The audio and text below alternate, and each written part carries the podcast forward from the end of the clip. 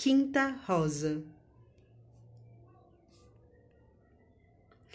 Estritamente falando, não há senão uma confraria do Rosário, aquela que os membros concordam em rezar o Rosário completo de 150 Ave-Marias todo dia. Porém, ao considerar o fervor daqueles que o rezam, devemos distinguir três tipos: membros ordinários que rezam e meditam o rosário completo uma vez por semana, membros perpétuos que se propõem a rezá-lo e meditá-lo uma vez por ano, membros cotidianos que prometem rezá-lo uma vez por dia, ou seja, as quinze dezenas das Ave Marias e Pai Nossos meditando nos mistérios. Nenhum dos membros da confraria do Rosário implica-se sob pena de pecado.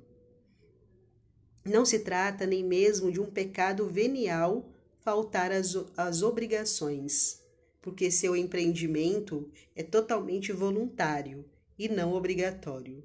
Contudo, não devem se alistar à confraria pessoas que não cumprirão o dever de rezar o rosário quantas vezes forem necessárias, sem, entretanto, negligenciar as obrigações de seu estado de vida.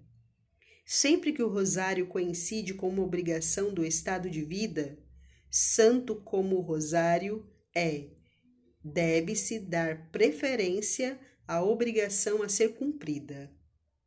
De igual forma, pessoas enfermas não são obrigadas a rezarem o rosário por completo, ou mesmo em parte, se este esforço os cansar e piorar o seu estado. Caso não possa rezá-lo por alguma obrigação devida à obediência ou por esquecimento involuntário, ou por alguma necessidade urgente, não se comete pecado nem mesmo venial. Você receberá os benefícios da confraria da mesma forma, compartilhando de suas graças e méritos de seus irmãos e irmãs no Santo Rosário que o rezam por todo o mundo.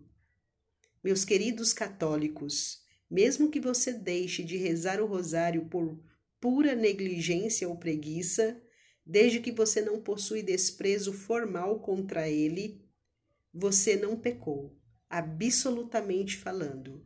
Entretanto, você perde sua participação nas orações, boas obras e méritos da confraria.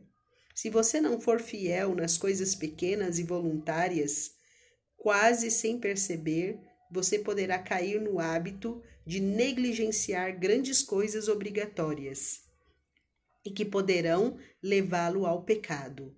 Por quê?